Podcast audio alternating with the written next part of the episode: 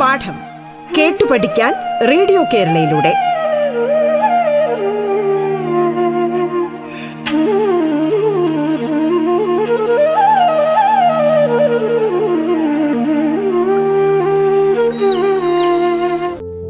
നമസ്കാരം. പാഠത്തിൻ്റെ ഇന്നത്തെ അധ്യായത്തിൽ നിങ്ങളോടൊപ്പം ഞാൻ സനൽകുമാർ. തിരുവനന്തപുരം ജില്ലയിലെ ജനാർദ്ദനപുരം ഹയർ സെക്കൻഡറി സ്കൂളിൽ ഫിസിക്സ് വിഷയം പഠിപ്പിക്കുന്ന അധ്യാപകനാണ് ഞാൻ. ഇന്ന് നമ്മൾ ഒൻപതാം ക്ലാസ്സിലെ ഫിസിക്സ് വിഷയത്തിലെ ഗുരുത്വാകർഷണം അഥവാ ഗ്രാവിറ്റേഷൻ എന്ന പാഠത്തിൻ്റെ അവസാന ഭാഗമാണ് ചർച്ച ചെയ്യുന്നത്. എല്ലാവർക്കും പാഠത്തിലേക്ക് സ്വാഗതം.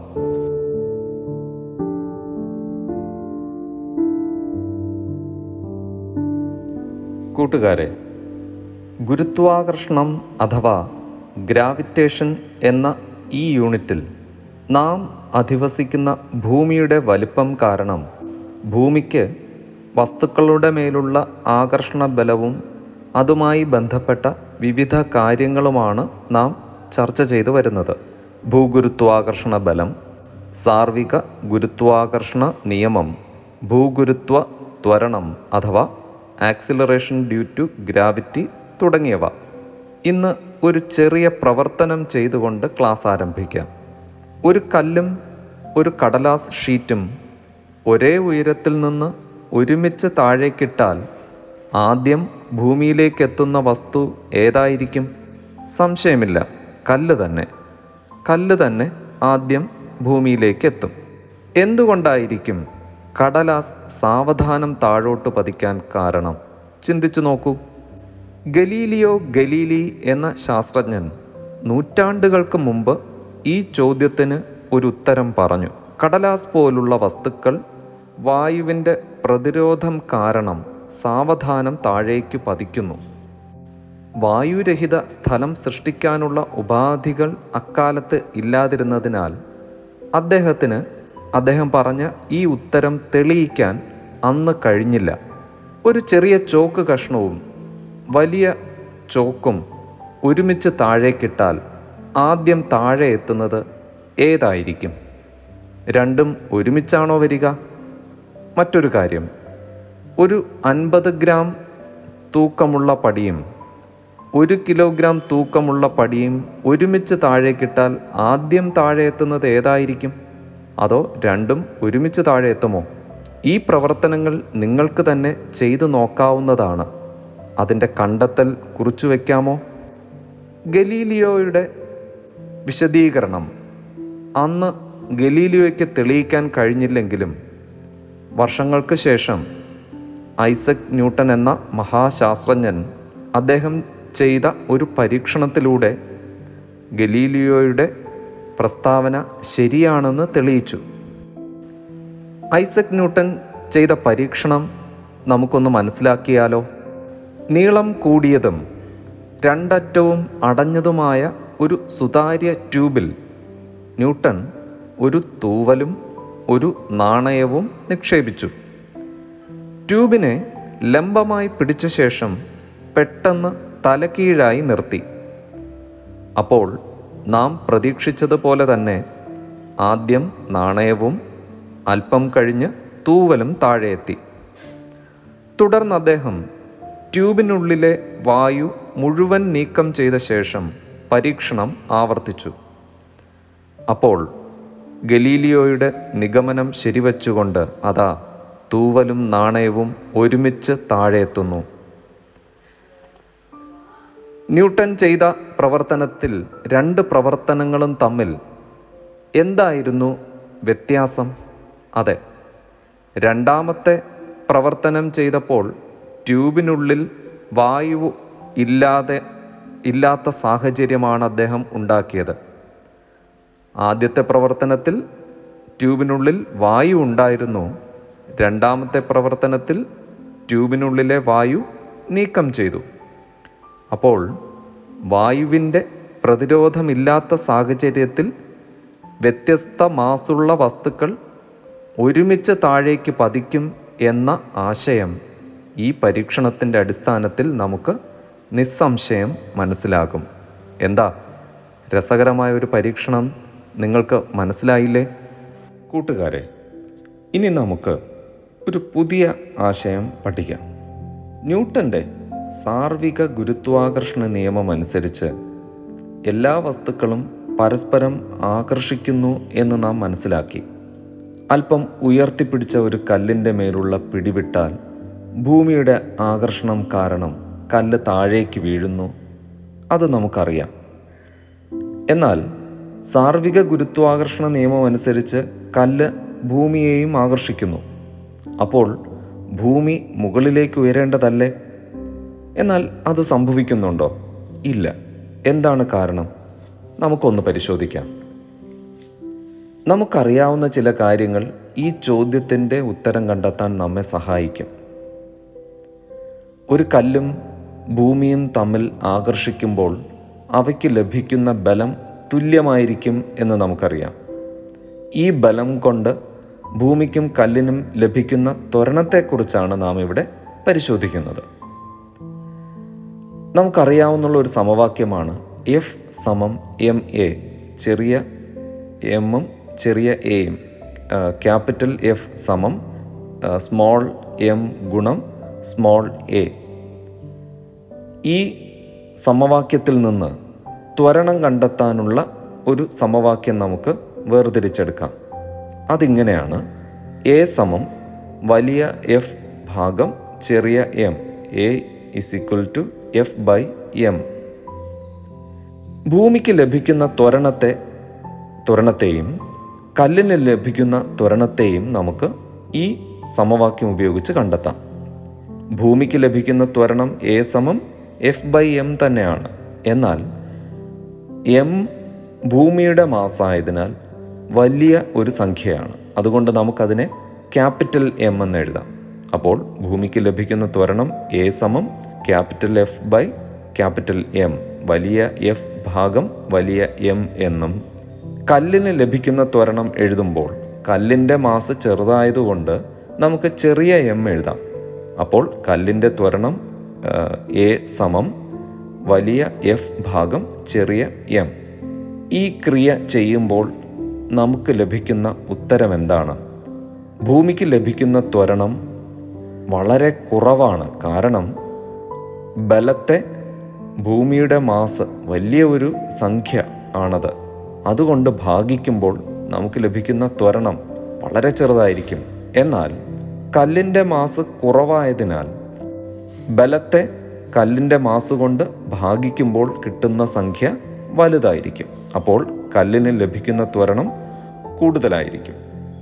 അതുകൊണ്ട് ഭൂമിയും കല്ലും തമ്മിൽ പരസ്പരാകർഷണം തുല്യമാണെങ്കിലും കല്ലിന് ത്വരണം കൂടുതലായിരിക്കും. ഇനി നമുക്ക് കഴിഞ്ഞ യൂണിറ്റിൽ പഠിച്ച ചലന സമവാക്യങ്ങൾ ഉപയോഗിച്ച് ചില ഗണിത പ്രശ്നങ്ങളുടെ ഉത്തരത്തിലേക്ക് എത്താം. ചലന സമവാക്യങ്ങൾ നിങ്ങൾക്കറിയാമല്ലോ.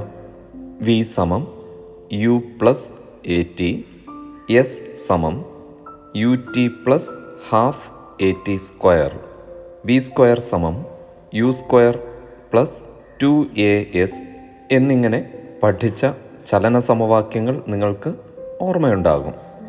ഈ ചലന സമവാക്യങ്ങൾ ഉപയോഗിച്ച് ഒരു മതിലിന് മുകളിലുള്ള കല്ല് ഒരു സെക്കൻഡ് കൊണ്ട് തറയിൽ വീഴുമ്പോൾ തറയിൽ സ്പർശിക്കുന്നതിന് തൊട്ട് മുൻപുള്ള കല്ലിൻ്റെ വേഗം പത്ത് മീറ്റർ പെർ സെക്കൻഡ് എന്നും കല്ലിൻ്റെ ശരാശരി വേഗം രണ്ട് മീറ്റർ പെർ സെക്കൻഡ് എന്നും കല്ലിൻ്റെ ഉയരം അഞ്ച് മീറ്റർ എന്നും നമുക്ക് കണ്ടെത്താൻ സാധിക്കും. അതുപോലെ തന്നെ ലംബമായി മുകളിലേക്കെറിയപ്പെട്ട ഒരു പന്ത് പരമാവധി ഇരുപത് മീറ്റർ ഉയരെ എത്തുന്നു എങ്കിൽ മുകളിലേക്കെറിയപ്പെട്ട പന്തിൻ്റെ പ്രവേഗം ഇരുപത് മീറ്റർ പെർ സെക്കൻഡും ഇരുപത് മീറ്റർ ഉയരത്തിലെത്താൻ രണ്ട് സെക്കൻഡും പന്ത് എടുക്കും എന്ന് നമുക്ക് ക്രിയ ചെയ്യുമ്പോൾ ലഭിക്കും. ഗുരുത്വാകർഷണവുമായി ബന്ധപ്പെട്ട് ഉള്ള ഈ പ്രശ്നങ്ങളെ ചലന സമവാക്യം ഉപയോഗിച്ച് നമുക്ക് ഇങ്ങനെ പരിഹരിക്കാം, സോൾവ് ചെയ്യാൻ സാധിക്കും. ഇതുപോലുള്ള ഗണിത പ്രശ്നങ്ങളെ ചലന സമവാക്യം ഉപയോഗിച്ച് സോൾവ് ചെയ്യാൻ നിങ്ങൾ വീണ്ടും ശ്രമിക്കുമല്ലോ.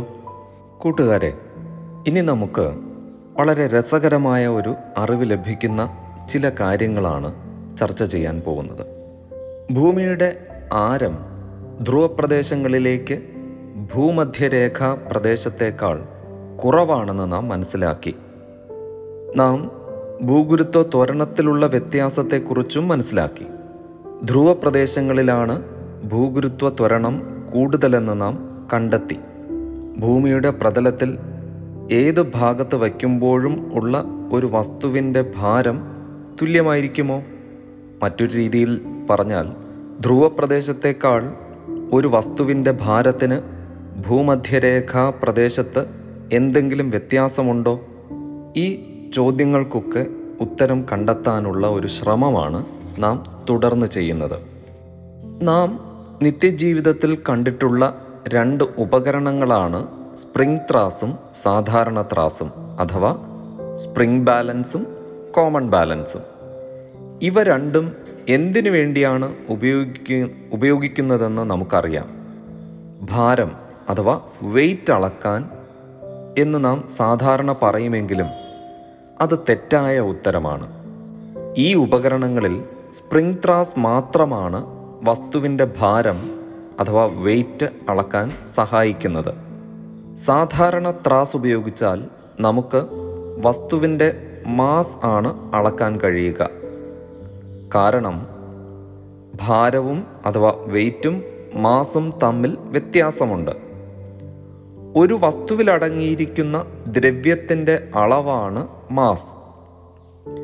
ഒരു വസ്തുവിനെ ഭൂമി അതിൻ്റെ കേന്ദ്രത്തിലേക്ക് ആകർഷിക്കുന്ന ബലമാണ് ആ വസ്തുവിൻ്റെ ഭാരം അഥവാ വെയ്റ്റായി മാറുന്നത്. അതിനാൽ ഒരു വസ്തുവിൻ്റെ മാസിന് ഭൂമിയിൽ ഭൂമിയിൽ എവിടെ ഇരുന്നാലും യാതൊരു വ്യത്യാസവും ഉണ്ടാവുകയില്ല. എന്നാൽ ഭൂമിയുടെ ആകർഷണത്തിൻ്റെ വ്യത്യാസത്തിനനുസരിച്ച് ഒരു വസ്തുവിൻ്റെ ഭാരവും വ്യത്യാസപ്പെടും. ഒരു സ്പ്രിംഗ് ത്രാസ് ഉപയോഗിച്ച് ഭൂമധ്യരേഖാ പ്രദേശത്ത് വച്ച് ഒരു വസ്തുവിൻ്റെ ഭാരം അഥവാ വെയ്റ്റ് അളന്നാൽ അത് ധ്രുവപ്രദേശത്ത് വച്ച് അളക്കുമ്പോഴുള്ളതിനേക്കാൾ കുറവായിരിക്കും. കാരണം ധ്രുവപ്രദേശത്ത് ഭൂമിയുടെ ആകർഷണബലം ഭൂമധ്യരേഖാ പ്രദേശത്തേക്കാൾ കൂടുതലാണ്. അപ്പോൾ ഭൂകേന്ദ്രത്തിൽ ആകർഷണബലം പൂജ്യമായതിനാൽ ഭൂകേന്ദ്രത്തിൽ വസ്തുവിൻ്റെ ഭാരവും പൂജ്യമാണെന്ന് നമുക്ക് പറയാം. ഇക്കാര്യത്തിൽ കൂടുതൽ വ്യക്തതയ്ക്കായി ഇനി പറയുന്ന കാര്യങ്ങൾ നമുക്കൊന്ന് ശ്രദ്ധിക്കാം.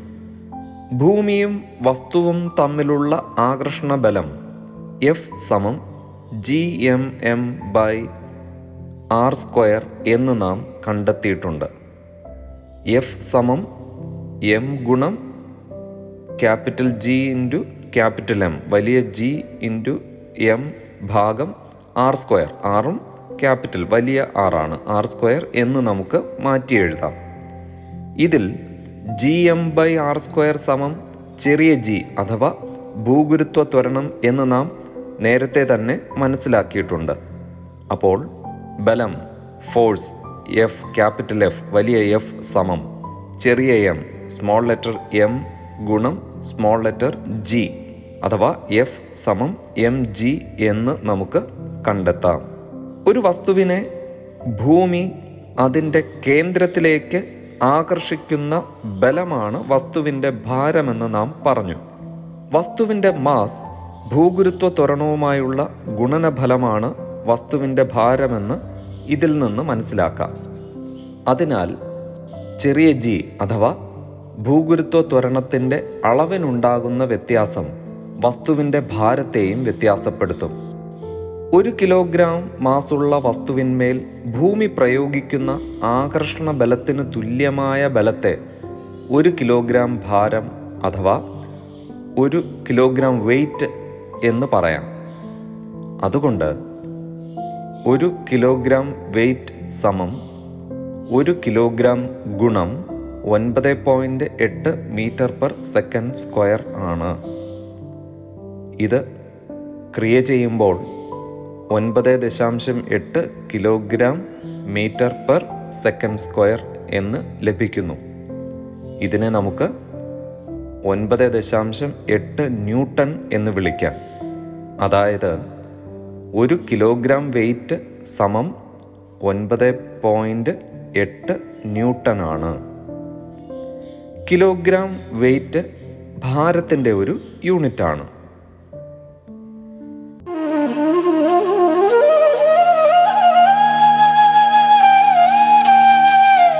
പാഠം കേട്ടു പഠിക്കാൻ റേഡിയോ കേരളയിലൂടെ. പാഠത്തിൽ ഇനി ഇടവേള.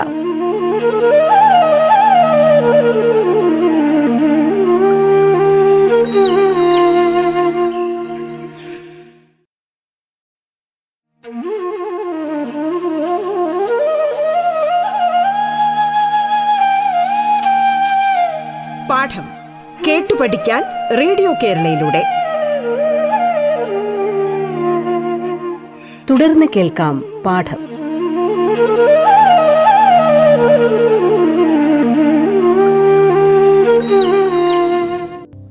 ഇനി നമുക്ക് ഇരുപത് കിലോഗ്രാം മാസുള്ള ഒരു വസ്തുവിൻ്റെ ഭാരം കണക്കാക്കി നോക്കിയാലോ.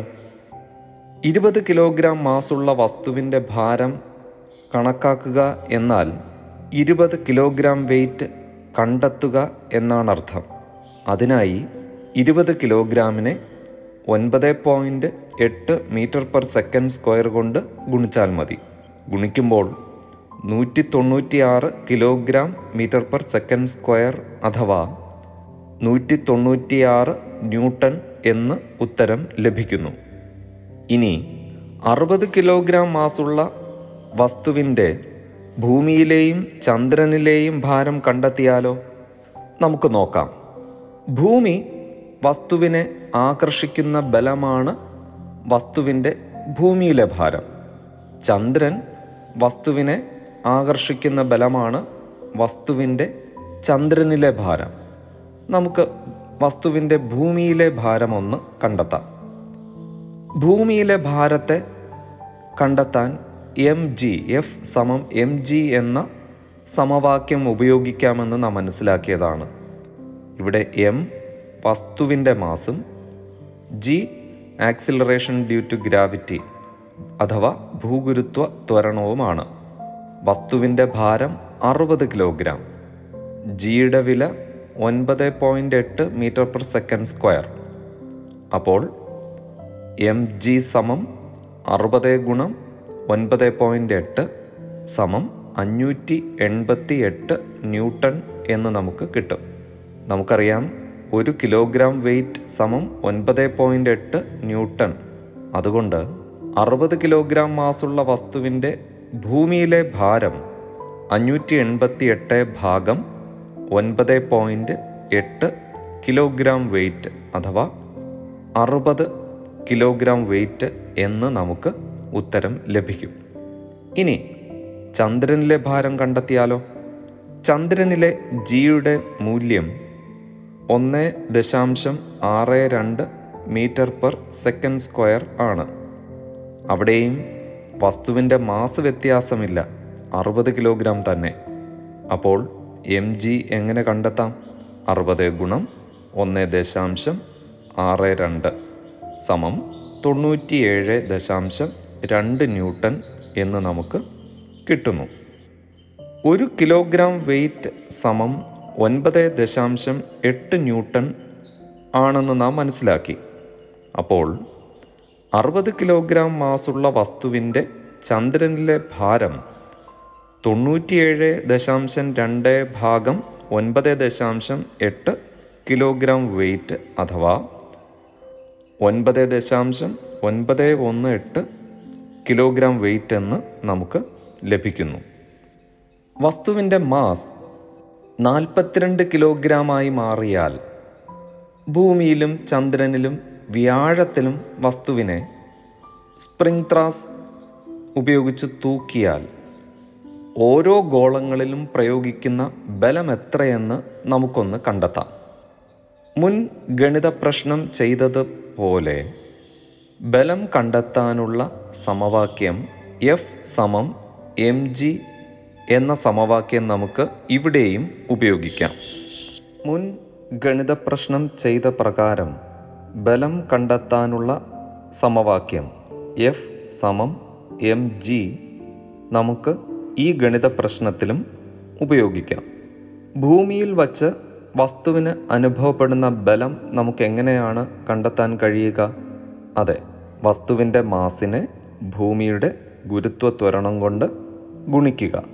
വസ്തുവിൻ്റെ മാസ് നാൽപ്പത്തിരണ്ട് കിലോഗ്രാമും ഭൂമിയുടെ ഗുരുത്വ ത്വരണം ഒൻപത് ദശാംശം എട്ടുമാണ്. അങ്ങനെയാണെങ്കിൽ നാൽപ്പത്തിരണ്ട് ഗുണം ഒൻപത് ദശാംശം എട്ട് മീറ്റർ പെർ സെക്കൻഡ് സ്ക്വയർ, അതാണല്ലോ ഗുരുത്വ ത്വരണത്തിൻ്റെ യൂണിറ്റ്, സമം നാനൂറ്റി പതിനൊന്ന് ദശാംശം ആറ് ന്യൂട്ടൺ എന്ന് നമുക്ക് ലഭിക്കുന്നു. ചന്ദ്രനിലെ ബലം കണ്ടെത്താൻ മാസിനെ ചന്ദ്രൻ്റെ ഗുരുത്വ ത്വരണം കൊണ്ട് ഗുണിക്കണം. അപ്പോൾ നാൽപ്പത്തിരണ്ട് ഗുണം ഒന്ന് ദശാംശം ആറ് രണ്ട് സമം അറുപത്തി എട്ട് ദശാംശം പൂജ്യം നാല് ന്യൂട്ടൺ എന്ന് ഉത്തരം ലഭിക്കും. വ്യാഴത്തിലെ ബലം നമുക്ക് എങ്ങനെ കണ്ടെത്താം? നാൽപ്പത്തിരണ്ടിനെ അഥവാ വസ്തുവിൻ്റെ മാസിനെ വ്യാഴത്തിലെ ഗുരുത്വ ത്വരണം അത് ഇരുപത്തി മൂന്ന് ദശാംശം ഒന്ന് metre square metre per second square എന്ന് നമുക്ക് അറിയാം. അപ്പോൾ നാൽപ്പത്തിരണ്ടിന് ഇരുപത്തി മൂന്ന് ദശാംശം ഒന്ന് കൊണ്ട് ഗുണിക്കുമ്പോൾ തൊള്ളായിരത്തി എഴുപത് ദശാംശം രണ്ട് ന്യൂട്ടൺ എന്ന് നമുക്ക് മനസ്സിലാക്കാം. ഇതിൽ നിന്നും ഗോളത്തിൻ്റെ വലിപ്പം അഥവാ മാസ് കൂടുന്നതിനനുസരിച്ച് അതിൻ്റെ ഗുരുത്വ ത്വരണം കൂടുന്നു. ഗുരുത്വ ത്വരണം കൂടുന്നതിനനുസരിച്ച് അതിൽ ഇരിക്കുന്ന വസ്തുവിൻ്റെ ഭാരത്തിനും വ്യത്യാസമുണ്ടാകുന്നു. അഥവാ ഗുരുത്വ ത്വരണം കൂടുന്ന കൂടിയ ഗോളത്തിൽ വസ്തുവിൻ്റെ ഭാരം കൂടുതലാണെന്ന് നമുക്ക് മനസ്സിലാക്കാം. ഈ ഗണിത പ്രശ്നം നമുക്ക് മനസ്സിലാക്കി തരുന്ന പ്രധാനപ്പെട്ട കാര്യം ഇതാണ്. ഇനി നമുക്ക് ഒരു സ്പ്രിംഗ് ബാലൻസ് റീഡിംഗ് കാണിക്കാനുള്ള കാരണം മനസ്സിലാക്കാം. നാം ഭൂമിയിൽ നിൽക്കുമ്പോൾ ഭൂമിയുടെ ആകർഷണബലം നമ്മിലുള്ളതുകൊണ്ട് നമുക്ക് ഭൂമിയിലേക്ക് ഒരു ബലം പ്രയോഗിക്കാൻ കഴിയും. ഒരു ഇലക്ട്രോണിക് ബാലൻസിൻ്റെ പ്ലാറ്റ്ഫോമിൽ നിൽക്കുമ്പോഴും ഇത് തന്നെയാണ് സംഭവിക്കുക. പ്ലാറ്റ്ഫോമിലേക്ക് നമുക്കൊരു ബലം പ്രയോഗിക്കാൻ കഴിയും. എന്നാൽ ബാലൻസിൽ കാണിക്കുന്ന റീഡിങ്ങിന് കാരണം ബാലൻസ് നമ്മിൽ പ്രയോഗിക്കുന്ന പ്രതിബ പ്രതിബലം കൊണ്ടാണ്. ഈ പ്രതിബലമാണ് ബാലൻസ് റീഡിങ്ങിന് കാരണം.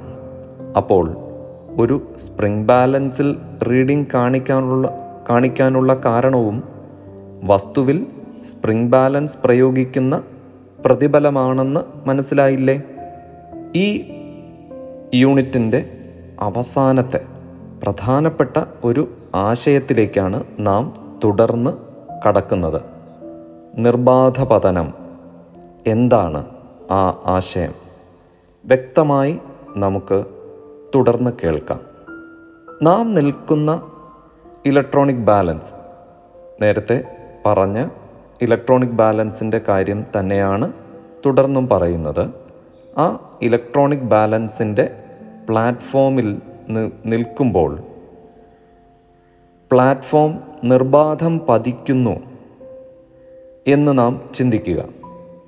അല്ലെങ്കിൽ ഒരു വസ്തു തൂക്കിയിട്ട സ്പ്രിംഗ് ബാലൻസ് നിർബാധം പതിക്കുന്നു എന്ന് നാം കരുതുക.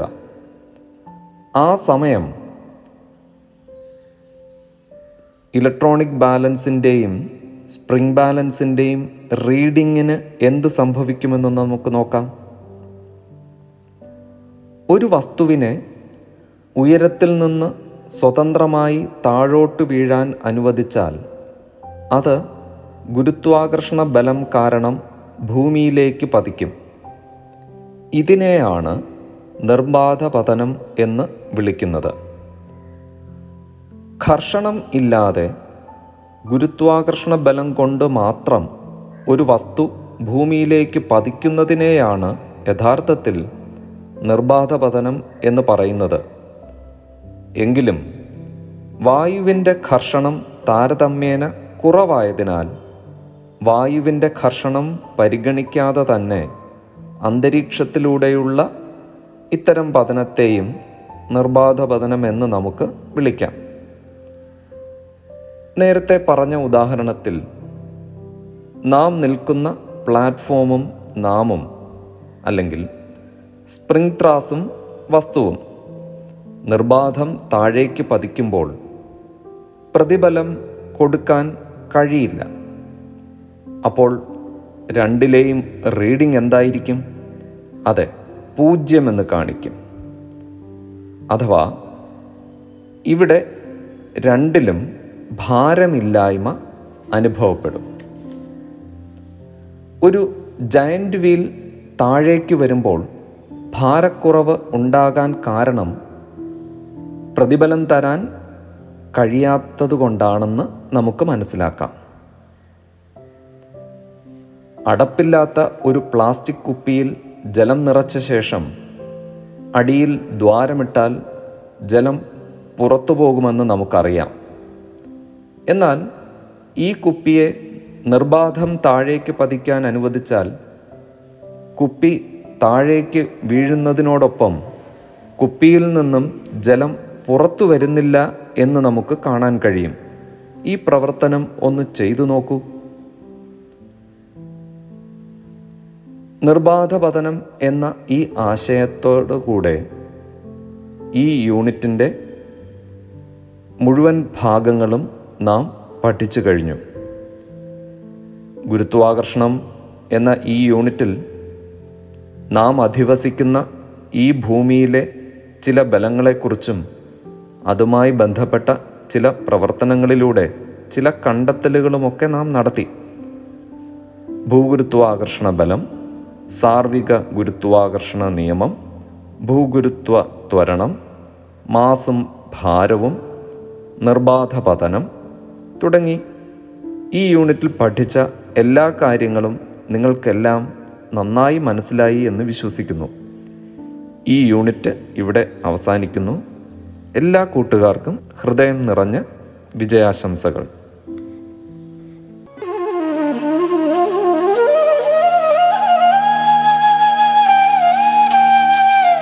പാഠം കേട്ടു പഠിക്കാൻ റേഡിയോ കേരളയിലൂടെ പാഠത്തിന്റെ ഇന്നത്തെ അധ്യായം പൂർണ്ണമാകുന്നു. ഇനി അടുത്ത ദിവസം കേൾക്കാം. നമസ്കാരം.